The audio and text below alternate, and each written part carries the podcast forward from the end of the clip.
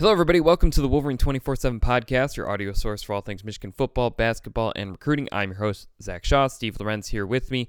And for a change, this episode is actually a basketball podcast. Of course, we do have a basketball podcast that's been going on all spring, or really for a year now, uh, with Sam Webb and Tim McCormick. They get lots of great guests, lots of good insight from McCormick, who is one of the leading basketball analysts anywhere and a former Michigan star. But obviously, myself and Steve, we've been doing uh, our show for three years. We try to keep it football focused, but we also talk about what fans are talking about. So, this episode, um, we do have a football episode coming out very soon after this. We actually recorded them both in one sitting and realized we should probably split them in half. Uh, just because we were talking for so long, had a lot to say. It'll be a football 2020 hindsight theme. You'll, you'll see it wherever you get, you get your podcast. Appreciate all of our listeners who have subscribed, thrown us a rating, uh, shared this with your friends, helped us grow um, to be such such a large podcast and, and voice on Michigan football, basketball, and recruiting. But anyway, this episode, five things I've learned from Michigan basketball's 3 0 start, and then kind of bouncing those ideas off of Steve and, and kind of taking a, taking a pulse of where this team is at because, as crazy as it sounds, they're done with the mid major games. They have UCF on Sunday, uh, they're in the American, and then North Carolina State, and then Big Ten play. So we'll jump into those five things we've learned so far. Wolverines are 3 and 0. Maybe not the most impressive 3 and 0. Uh, it depends on how you look at it. We'll we'll talk about through all the things. Uh, they they beat Bowling Green, who seems like a pretty good team, uh, by 14, 96 to 82. They beat Oakland by 10, but it took them overtime to get there, 81 to 71. Uh, and then they beat Ball State last night. Ball State generally an above average MAC team. Every year is a little different in that in that conference, but they beat them 84 to 65 in a game that wasn't that close. I mean, they were up by 20 in the first half, by 21 pretty early in the second half.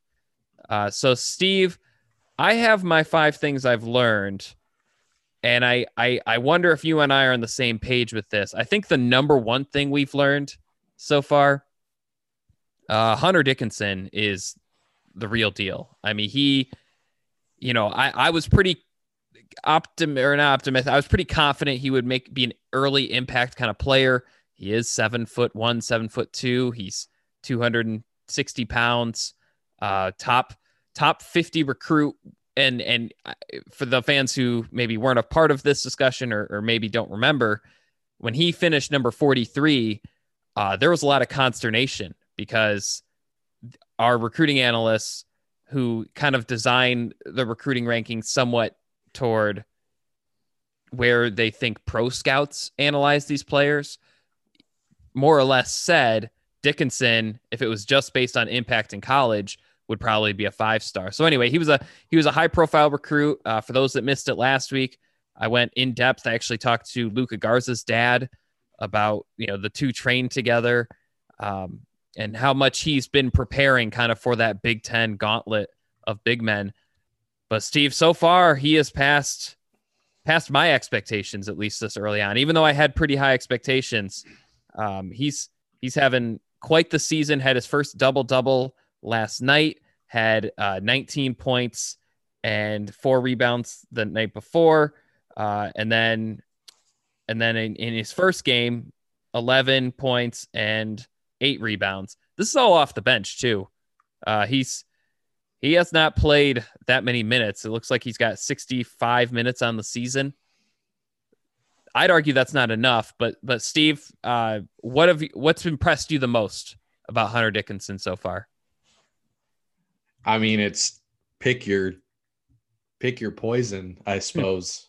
I mean, I, I haven't been this excited to watch a young Michigan player develop like in a long time. Uh, he's just he's a throwback to me. Um, you know, the two things he does at what I at least what appear to be at an elite level early on that I think are, are gonna is gonna carry him through the Big Ten season and and however long he plays. His passing ability and also his touch around the rim as far as like the putbacks, um, just that type of stuff. I mean, there was the, play he made on a Wagner, I think, tried like a reverse or an underneath or something. Uh, just he made a really difficult putback look really, really easy, you know, and it was his passing ability out of the zone that, that kind of won them the game against Oakland. Mm-hmm. The, the yeah, game, four assists in that game. Yeah, and the game, com- and it wasn't even. It was the a lot of it was his first pass to set up the second pass too. You know, out of that post area, the hockey know? assists. Yeah, yeah. You know, it was like, and that's what was really impressive to me. No, I mean, and that's the other thing. These last two games, especially, have been very favorable matchups for him on the at least on the offensive end.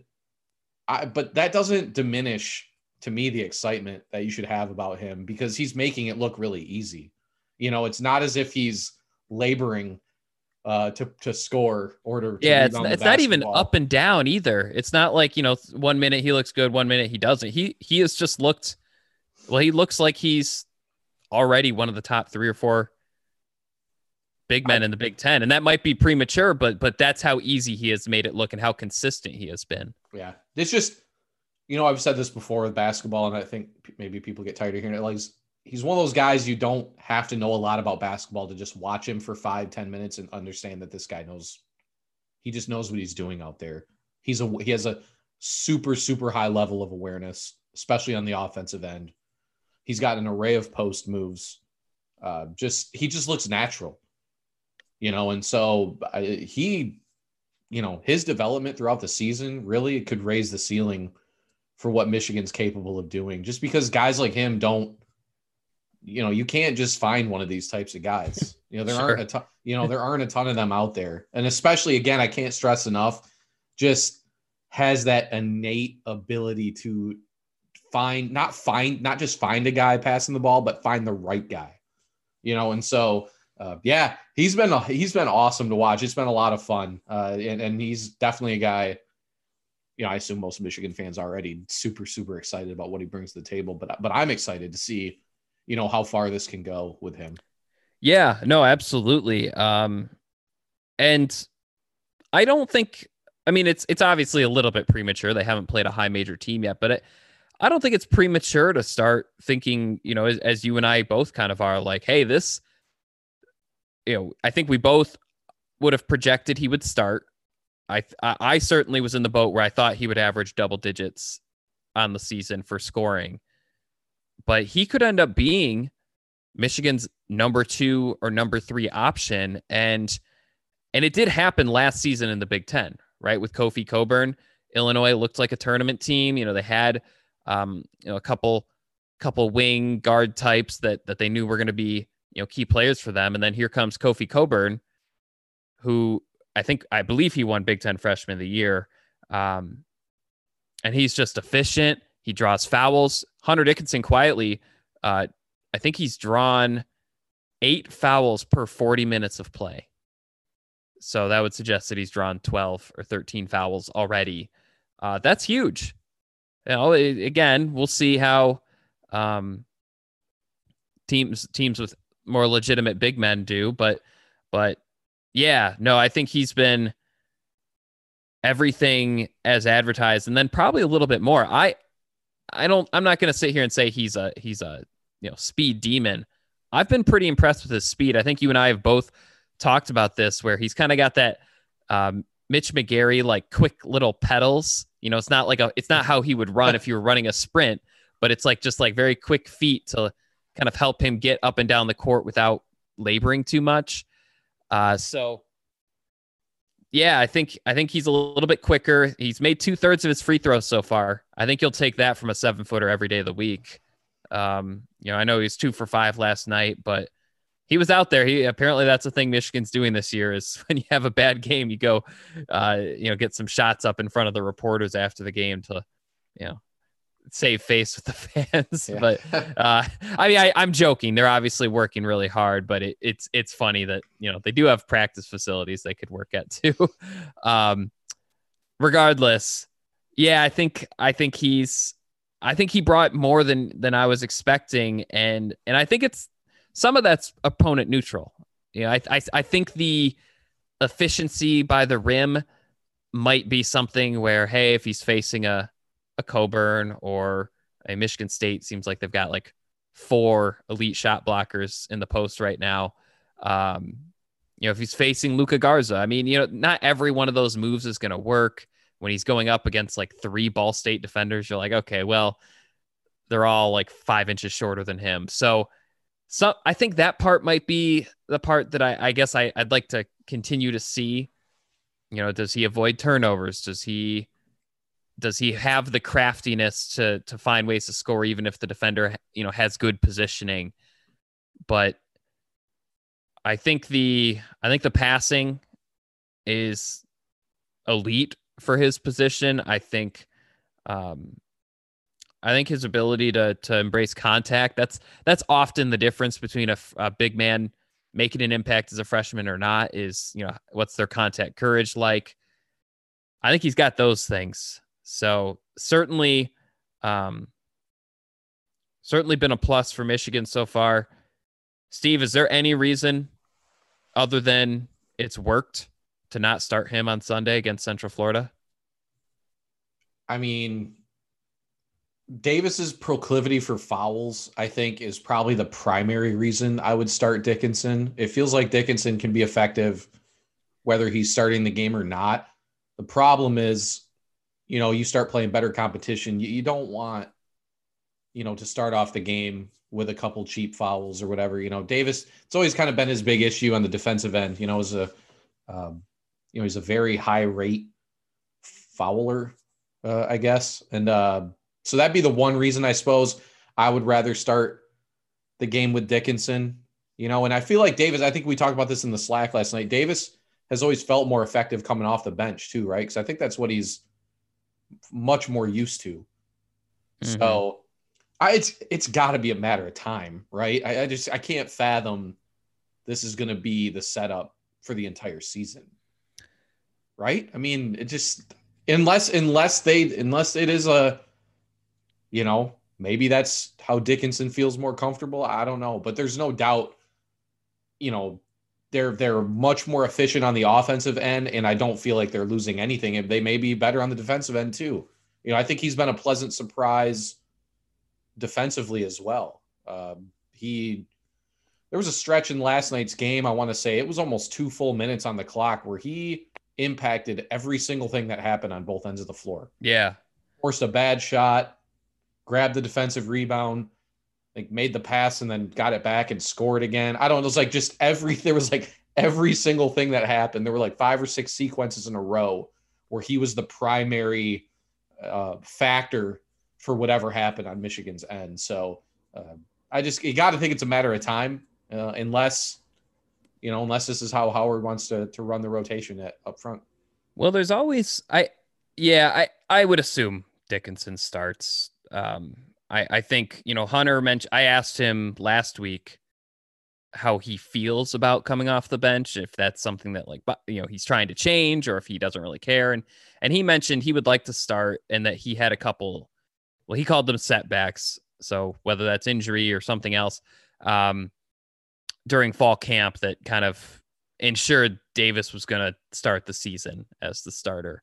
But the other thing, and, and John Beilein used to always complain about this, and I, I say complain, he he would point it out. I don't think he was like whining about it, but but refs, it's kind of like um, it's kind of like umpiring for for the baseball fans out there, in, especially in college. The NBA is a little bit more standard but different refs have different approaches and obviously they have different nights kind of like an umpire would have a different strike zone and i almost part of me almost wonders if davis is partly out there because he's gone out there and then he gets taken out of the game and, and i think he might have been put back in last night but but the first two games he was taken out after you know five six seven minutes both halves and then not put back in the rest of the game and that almost made me wonder if davis was out there to kind of get a feel or help Michigan get a feel because he's not unproductive. I mean, he scored six no. points early on, but kind of give Michigan a feel for how the game's being called from an officiating standpoint. Huh. Uh, and, and also set the tone, set the tone and, and see like, okay, what do these big men bring to the table? So, um, because what, what always, what kills teams, and this happened to Illinois last night. I don't know if you watched the Illinois Baylor game is if the officials have kind of a tight whistle and Co- Cockburn gets a foul saying two minutes in, well, then suddenly it's like, do you bench him for 10 minutes? Do you right. keep him in and risk that he gets a second foul? Um, you know, the, and, and suddenly, I mean, I think Cockburn had two points in the first half. If he's in there the whole half, Illinois might have a, a legitimate lead in that game. As good as Bezhanishvili looked, I, am sure they would have preferred to have Cockburn in there. Um, maybe both of them in there, but certainly have Cockburn in there to kind of be the aggressor. And so this this gives Dickinson, you know, the game's kind of underway when he enters. That's that's just one thought I had. Um, from I know Beilein used to always worry about that with Mo Wagner. Is you know Wagner had a tendency to foul, uh, maybe more than he got called for a lot of fouls. There's always that hypothesis that he got called more than other players did. Uh, and but you know, and then I think it was a, a concern with Teske last year too, and and I guess the year before is you know you the two foul thing you can kind of work around it at guard you know at the wing maybe even at forward like an isaiah livers type.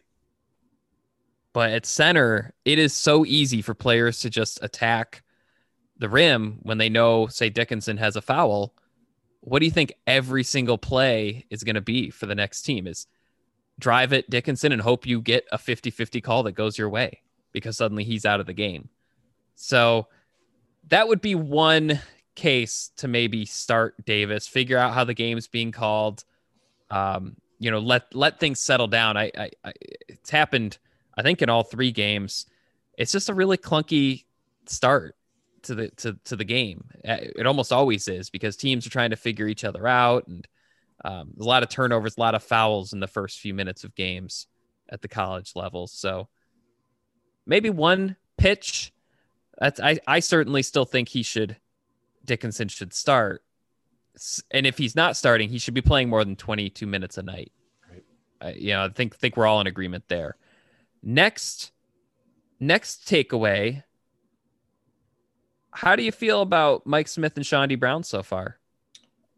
So I love so the one actually the one thing I, I you may have tweeted this last night. I love Brown's energy and yeah. The, the the he seems to be, and they do have a couple. They have vets on the team. I'm not saying they're you know, but he does bring a another like mature veteran presence to the roster.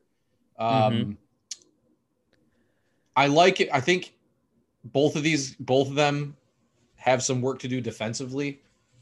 Yeah, particularly Smith. Smith, I you know the thing about Smith, he had. I love uh, the diversity in his offensive game. Uh, he has an array of ways that he can score, you know, and it gives him something a little bit different at point guard than what they had with Simpson. But I've also liked the way that he runs the offense so far too. I mean, I think there was a noticeable drop off yesterday when he got taken out.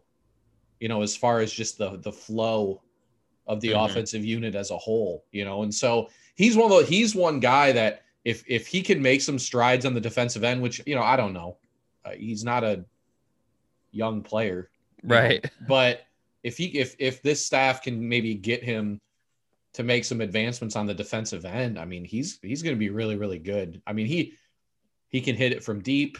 Like he drove the basket a few times yesterday, but the other one he had that nice little pull up jumper, that mid range pull up. You know, was really nice and it was effective yesterday. So he has a few different ways he can score. Almost really has a more diverse skill set offensively than Simpson did. So, um, you know, the difference obviously Simpson, you know, was a lockdown defender and was a wizard in running the offense. So, you know, give and take there. But I, I think I think fans should be pleased with what they've seen out of both guys so far, for the most part. Yeah, well, it's certainly. I mean, there's always a concern with transfers is that they're not going to work out. I don't think that's the case for either of these players. You know, when player a lot, it it they've there's been some studies on you know players who were big time scorers on not very good teams. Brown wasn't quite that, but but Smith was. And then they go to the next level. It's just it's hard to translate. I don't think he's going to be a 12 point a game night guy actually, but I I do think he can be kind of in that seven to 11 range. And that's exactly what Michigan needs. They have Franz Wagner, they have Isaiah Livers, they have uh, apparently Hunter Dickinson. You know, they have Eli Brooks technically averaged 11 points a game last season. You know, so they should have scoring elsewhere. They they need him to move the offense, move the ball. And I think he's really good at that. I, I really like his quickness. Um, passes my eye test. I don't have a 40 time on him, but seems to be really quick. His assist rate actually has been pretty good so far 29.1%. I think it's equated. I mean, eight of them came against Bowling Green, uh, but he has 15 assists through five games. Yeah, they'll, they'll take that any day of the week. Uh, but yeah, I agree with you. The, the defense, especially without fouling, because I think the Oakland game, if he's able to avoid a foul on a couple more possessions, he's not held to 18 minutes. And maybe Michigan gets out of the jam that it was in sooner. And perhaps not, but but seemed like I mean, he only scored two points in 18 minutes. And so to me, that says probably the fouls were the most concerning stat for him there. Yep. Um, I yeah, I'm I'm a little wary of his scoring against high major opponents. I mean, he is. I, I say this understanding that Xavier Simpson did just fine, but he is a little bit undersized. Uh, just curious how like a six a six three point guard, you know how how many of the points that he scored so far, um, still happen if they're against a six three, you know, Big Ten, maybe even like all Big Ten type of point guard who's guarding him. But I think. So what do you still feel like he's a guy that is is kind of how Simpson was like? He's still going to have to do well enough from the outside for for better defenders to honor his ability inside the three point line. Possibly. I mean, he has only yeah. one for six from three right, so far. Right, right. I, I think he has a better well, I don't know. I don't know if he has a better mid-range game, but it it feels like he has a better mid-range game, and he's good at getting to the free throw line. Um, he was good at that before, um, still good at that now. So, yeah, I think, but I think the big thing, and, and then Chaundee Brown, um, great sixth man. I mean, that's exact. I mean, he, he's going to be one of the better six mans in the Big Ten. I think um, just having having watched, I don't think I've watched every single team yet, but having watched a little bit, I think, I mean, to have a veteran who who can hit threes, you know, I, I understand that he was what one for ten from three against Oakland, um, but he he has the ability to hit threes, has the ability to score points, and and I think you're absolutely right. I think the energy, I mean, it's almost it almost kind of reminds me of like a, a Charles Matthews. Now Matthews had a lot of additions in addition to his energy, but it just seemed like he brought in kind of this fresh perspective.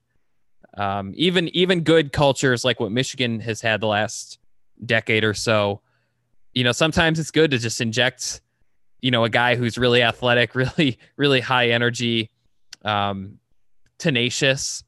You know that can that can be a a really nice surplus for a team, and and you know he was in charge of. Well, I don't know if he was a, a I don't know if he was given the role of being in charge, but from the eye, from what I saw, he was in charge of the bench, kind of getting going. And and you're absolutely right about his defense, but I'll I, I think I gotta think Juwan Howard will take that defensive energy, even if there's a few mistakes here and there. Um, you know, he was he was in position all the time. He was, you know, not afraid to to get right up in someone's face got to think over the course of a season, you know, he, he and Smith will get better, partly because the other players at their position on the team, you know, Eli Brooks, uh, Isaiah Livers, Franz Wagner, are really good defenders. You know, known known for their defense. So, um, yeah, I will they be double digit scorers? I'm a little hesitant to say that but I think they'll be, you know, top seven rotation guys. And I, I think that's that's a huge win for Michigan. I mean, to have a freshman who's a standout starting center, and then to have two transfers who are you know key rotation guys that they they need night in night out. That means Michigan's better in better shape than they were than maybe an outsider was expecting them to be before the season began. Yeah, the, I agree. No, I agree. Sure. The next thing, I don't know how you feel about this one. I I know a few people are like kind of are looking past the Oakland game like, oh, they they just didn't have it. and they they still found a way to win. You know, very positive narratives despite that game. Little unsure about, you know, Juwan has said a few times he wants to go 10 deep. I mean, he said all hands on deck, partly in case there is a COVID absence or an injury. Um, you know, just going to be kind of a weird year across the board. But then,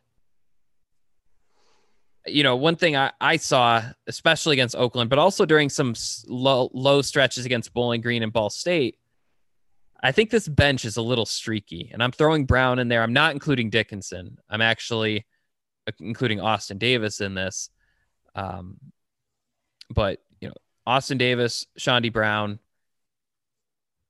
um, oh, Brandon Johns Jr., Zeb Jackson, Terrence Williams. I think all five have had some legitimate bright spots so far this season. I think the consistency is something that, well, I mean, I think the coaches are going to be tested on that because that's something that you, you know, John Beilein's teams would work on that throughout the season, get a lot better, kind of have it together by by March. How do you feel about th- those five that I mentioned? And and you know, one of the takeaways I'm writing is I feel like the bench could be a little streaky this season. You know, I think there's going to be games where, um, you know, Michigan fans are really waiting for the starter to get out of you know foul trouble and get back in. Uh, but then there will be moments where like like Brown, you know, scored what 19 points against Bowling Green. So I think there'll be ups for sure. I'm not totally convinced that there won't be downs as well. So do you think is I guess it really when it when you talk about a, a situation like that, it really comes down to can you rely on your core to do what they're supposed to do every night? Because I think you know when you have a if he wants to play 10, if you can get a good or a great night from one or two of those guys and and the your five best players do you know at least around what you expect them to do that usually is going to be a good thing, right? It's just to me, I think mm-hmm. the so the the X factor, and I th- I'm assuming like everybody has has him as the Michigan X factor, and probably even had him there last year is is Johns. You know, yeah. I think that that situation is one where a I mean, and, and it's clear they're going to, but Michigan they have to stick with him and have to keep giving him minutes because I think I think that the net will be a plus for them in the end. I, I just I know he's had a couple rough games here recently, but are you a little surprised at the slow start? Not not not at that. It seems like Michigan is that's him and Terrence Williams equally. Yeah, yes, and I think and as as nice of a spark as Williams gave them against Oakland, and as well and as good as I think he's going to be eventually, I think Michigan. If there's one thing I would you know, criticize Howard's rotation, like the timing, the rotation is, I don't think, you know, because I know Johns came in, I either had a couple quick fouls or a couple quick turnovers. I know at least one of the fouls was a horrible, yeah, uh, yeah the spin move charge, right? Yeah, you know, and so like I, I, you know, I was a little disappointed that they yanked him so quickly. I think he should have stayed on the floor a little bit longer. I think he should be playing more. You know, I mean, especially a game like yesterday, they were they were pretty much in control. And I think we had mentioned before. Johns has 37 minutes to Terrence Williams 31. Yeah, I mean, I, I, that's I think John should be playing a little bit more because I, I think you know they had mentioned the small ball five for mm-hmm. him. That's a potential. Again, that's another angle, another uh, lineup. I think that for Michigan that could do a lot of damage if they, you know, let him continue to see the floor and and I like again. You talk about a guy who brings energy too. Uh, he's definitely a guy that brings energy uh, on both ends of the floor. You know, and and so definitely a guy. If there's one guy I think Michigan should be handling a little bit differently, I think I think he would be the guy. I I think that's that's correct. I I think.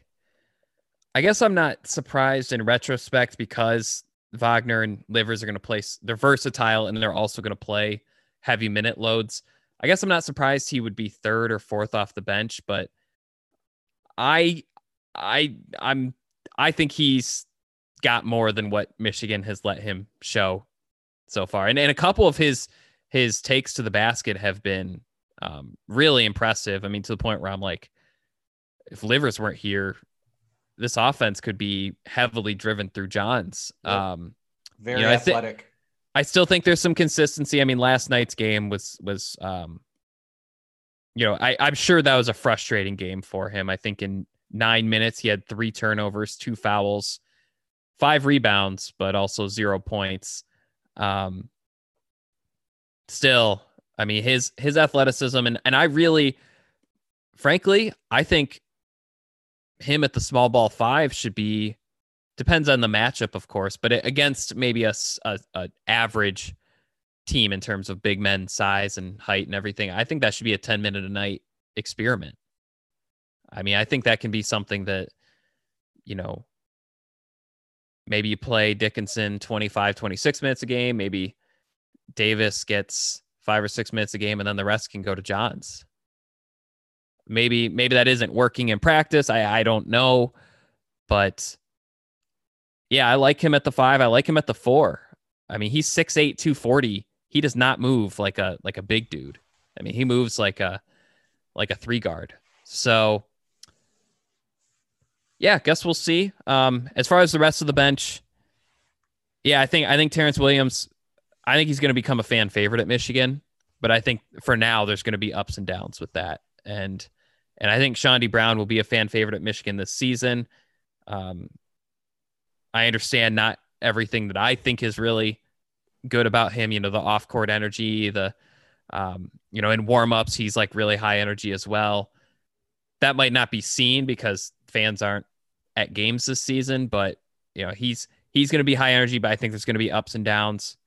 So I think if that if there was one area where I think Michigan is still trying to turn the knob from tournament team to top 20 team, right? Because there is a difference between those kind of two types of teams. I think to me, we, we'll talk about the defense in a moment, but I think the bench is the is probably the big one because that, you're right. If they have if three of their five starters are on and they can get two of their bench players to be on, then they're probably going to win most of their games, even against a tough schedule. Um, it's just about making sure there aren't games where you know you always talk about the the long scoring droughts you know the the five minutes where they don't score a point. Um, they've had a couple of those this season, yep. so something to keep an eye on. Anyway, I just teased. We're talking about the defense. I am actually not that worried about Michigan's defense. I don't. I'll explain in a moment, but I, am just curious. The points are are not so great. Um, I think they're giving up uh, well, I don't have a point per game, but 82 against Bowling Green, 67 in regulation against Oakland, um, you know, 65 against Ball State. I know that I know that's you know we just talked about Mike Smith, Chaundee Brown, but I I I think their their defense actually could be a major strength for them. What what are your impressions watching it? Uh, maybe getting getting some of the replays that I'm not privy to. So I love what Franz Wagner is doing mm-hmm. defensively. I love, you know, I think Livers has always been a plus there in most instances. It was the thing when I watch Michigan, and again, this might be, um, you know, I watch a decent amount of college basketball. I probably watch more other college basketball games than I do like other college football games. It just feels like the teams that Michigan plays hit like such a high amount of like difficult shots. Yeah, those contested threes. Like right? yeah, like it's just it. You know, you wait for the percentages to kind of even out, and and I mean, I think they, I actually think they eventually do, but you know, it's like I know Oakland um, and Ball State yesterday to an extent hit, but especially Oakland hit some some wacky, you know, stuff. Michigan is very long at most of the most of the spots. You know, Eli Brooks is a stopper. Like I said, Wagner's a guy feel like he's a guy you could put in a few different positions defensively. We talked about Dickinson already looking like a plus on the defensive end. And I think Johns is another one of those versatile, again, provided we start to see him a little bit more. No, I'm more I'm more so with you. I, I think this is a you know, there's there's a lot of new pieces with this unit too. You know, and mm-hmm. it's not something you're gonna see as a finished product, you know, right away. So I look more at like the physical traits of these guys and the athleticism. and especially Wagner though is like really looks improved. Uh, and, but he is he's long, lanky, athletic, obviously. Uh, but but from top to bottom, I see more pluses than minuses with them defensively this year. It should be a matter of gelling, communication. That's all the type of stuff I think you'll see them have to kind of work through when you have, you know, a guy like Smith or a guy like Brown, especially who come from a totally different system, learning a new system, playing with different guys, learning how to talk to each other, that type of stuff. All right, we're going to pause, take a quick break. We'll be back in a moment. This is the Wolverine 24 7 podcast. Hey, thanks for waiting. Let's get back to our discussion. Yeah, I the re- the main reason I think the defense will end up looking better is I think uh, if I guess I'm going back to the to the Beilein complaining about officials well again, but he he has a theory that like the first 3 or 4 weeks of the season the refs they have spent all off season thinking about all the different foul calls there there are some rule I don't know if there's explicitly rule changes this year, but they're every year they they change some rules and they say we need to call this more, we need to call that less. Usually it's more of the former that's that's kind of verbalized. And so the first few weeks of the season, a lot of ticky tack foul calls. Um, and that's really been the weak point of Michigan's defense. They actually, um, you know, they rank pretty highly across the board. They are 21st in two point field goal percentage allowed. They are uh, 80th in block rate. They are rebounding um, pretty good, I think, at a top 40 level on the defensive side of the ball. But they the free throw rate has been surprisingly high. Um, it's 32.3%. So that's they're they're ba- basically um, for every three shots another team is attempting, they're also attempting a free throw. So I, I feel like that will go down. I feel like Michigan, you know, I, I've I've mentioned it a couple times that in the post game stories, defending without fouling has been a um, something to monitor. I feel like they'll be able to do so better. But yes, I I think I also think the positioning. I mean, that's to me a lot of the defensive lapses from Brown and Smith. Sorry, we're not trying to pick on them, but those are you know we've mentioned them a lot of it came down to their feet weren't set. They were they were kind of trying to play catch up while also get in front of their guy. And I think that's something that you can coach and that's something that they can kind of just you know learn the or change change the habits a little bit uh, uh, you know are they picking their head up while they're running and maybe looking to to snag the ball instead of get in good position so yeah, I think it's something it's something to monitor, I would say, but I don't think it's necessarily I'd like to see how the officiating changes a little bit. Feels like they're calling pretty tight games. I was very surprised Oakland got what 10 free throws in the first half or not Oakland, Ball State. Um, Ball State wasn't even playing. I didn't feel like they were playing particularly aggressive and they finished the game with um oop, that's Michigan stats. Yeah, they finished the game with 16 free throw attempts, uh, including 10 in the first half. So something to monitor because Michigan usually isn't a team that fouls a lot, but still, I also think the fouls will go down a little bit. Um, last one for you, Steve. We've seen some teams in the Big Ten have some pretty impressive performances. You know, we I think we all assume Michigan State, Wisconsin, are going to be kind of in that in that top group. And then I think uh, most people, uh, I'm starting to come around. I was a little skeptical at first. I think Illinois and Iowa will be in that mix as well. How close is Michigan to that maybe that top tier? Because I think before the season they were kind of in the Rutgers, Ohio State, um, you know that kind of tier. From what you've seen so far, how far are they from that top group and what is separating them from that? I think they're capable. Not saying I didn't think they were capable going in, but they look maybe more capable than I thought they would. Well, and it see it says more to like see it and like kind right. of realize it in front of you. Yeah, and we say that knowing that they struggled against Oakland, but we're seeing top teams like lose, like top 10 teams getting beat by some pretty lowly competition early in the season.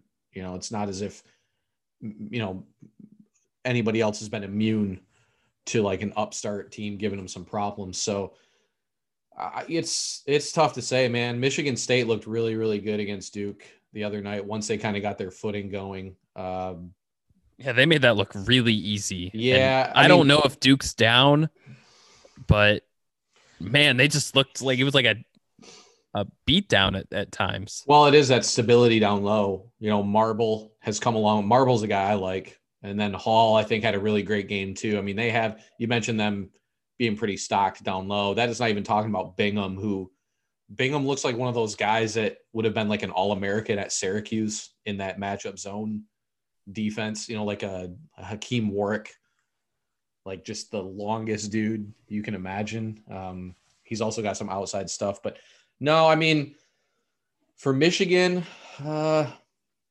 I don't know, man. I mean, I think Wagner has to become more consistent mm-hmm. on a 40 minute basis, I guess. Livers needs a second guy, a second elite guy, because I, I mean, Livers has been awesome so far this season. I mean, he he is in, he's in, he's ready to go. That that mid range jumper, I don't think he hit the rim yesterday. And uh, you know, he's creating a lot of open shots. He's getting to the lane. He's hitting from outside. I mean, offensively, he looks like one of the better players in the conference for sure. I think I do. I think Wagner's the key because I think he's that one guy that can kind of take that leap, you know, into the stardom. We saw him. I mean, he came right out of the gate yesterday, and and really is what got them off such a great start. Forced forced four fouls in like two minutes. Uh, yeah, on Ball State, you know, and also scored the seven points or whatever. I think he had an assist in there early too, but you know, I think I think the key for him sort of been his Achilles heel so since he's been here is getting the outside shot going. And so, you know, he's a guy that can get into the lane pretty easily, but if he can start to hit more consistently from outside, force the defenders to respect him a bit more, it'll give Michigan a, a really one of the better one-two punches. You know, and then I think you have a really nice mix b- behind them of veteran leadership, talent, young talent, and like we talked about the energy. You know, I think they have a really unique combo behind those two guys if if Wagner can get going. Yeah, I think Wagner's the key um, because they've. I don't. I don't mean to act like Franz hasn't been good, but I think compared to maybe my preseason expectations for him, they they're almost three and zero, oh despite him not playing to maybe what I uh, may perhaps was unfair expected from him. I mean, I really thought he was going to be second team all Big 10 type of player and and and certainly very much still on the table. But I think I think he would tell you he struggled in those first two games and I think he would tell you that you know last night's game was not where he wanted to be either. I think there was a lot of good um, you know, 14 points, pretty strong defense. You mentioned drawing some fouls but yeah, I think I think if he hits kind of what he's capable of, I I think Michigan really could take off because Isaiah Livers I think can be a I think there's going to be very few nights where Isaiah Livers doesn't score in double figures this season.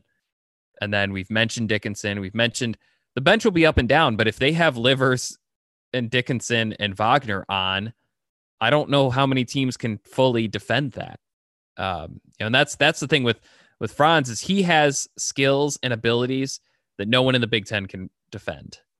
You know, maybe maybe an Aaron Henry. I, I shouldn't say no one, but very few um, players can can do anything about.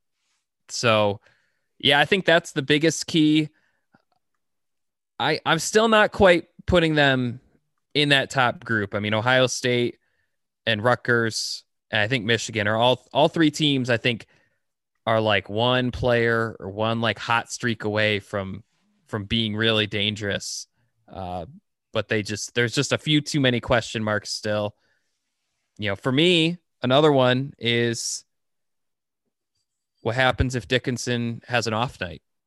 You know, he's a freshman.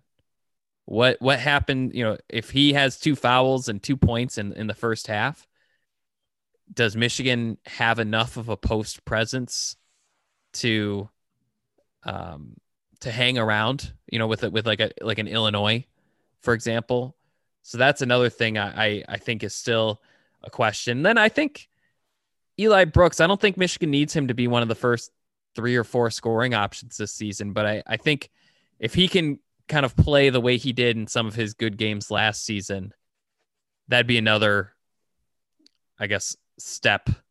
Uh, you know, if they're trying to climb the staircase to get up to the top top few teams, that's another quicker way to get there. Is because I think he, I mean, he, he averaged 11 points a game last season quietly. I think he did so without a lot of fans even noticing that he did that.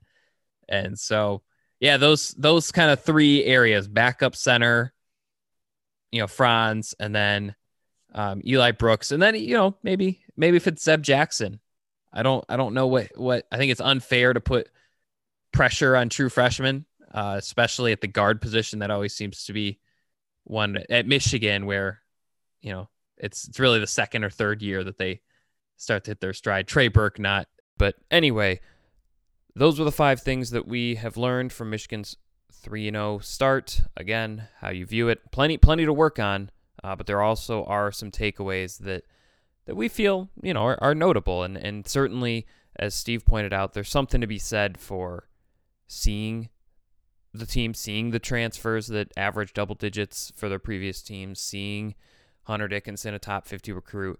You know, so even if even if some parts of it aren't surprising, uh, the fact that it is before our eyes is is notable and something that we've learned. So, um, for Steve Lorenz, I'm Zach Shaw. Be sure to check out all of our stories, including live from the scene basketball coverage over at the MichiganInsider.com, Michigan.247sports.com. Uh, hope hope you like this podcast. Uh, be sure to to you know let us know what you think. Um, you know how we how we're splitting it up, the different ideas that we have, different ways we're assessing this. Um, always love to just keep getting better and better. This has been the Wolverine 24 7 podcast. Hope you had fun. Hope you learned something. We'll see you next time.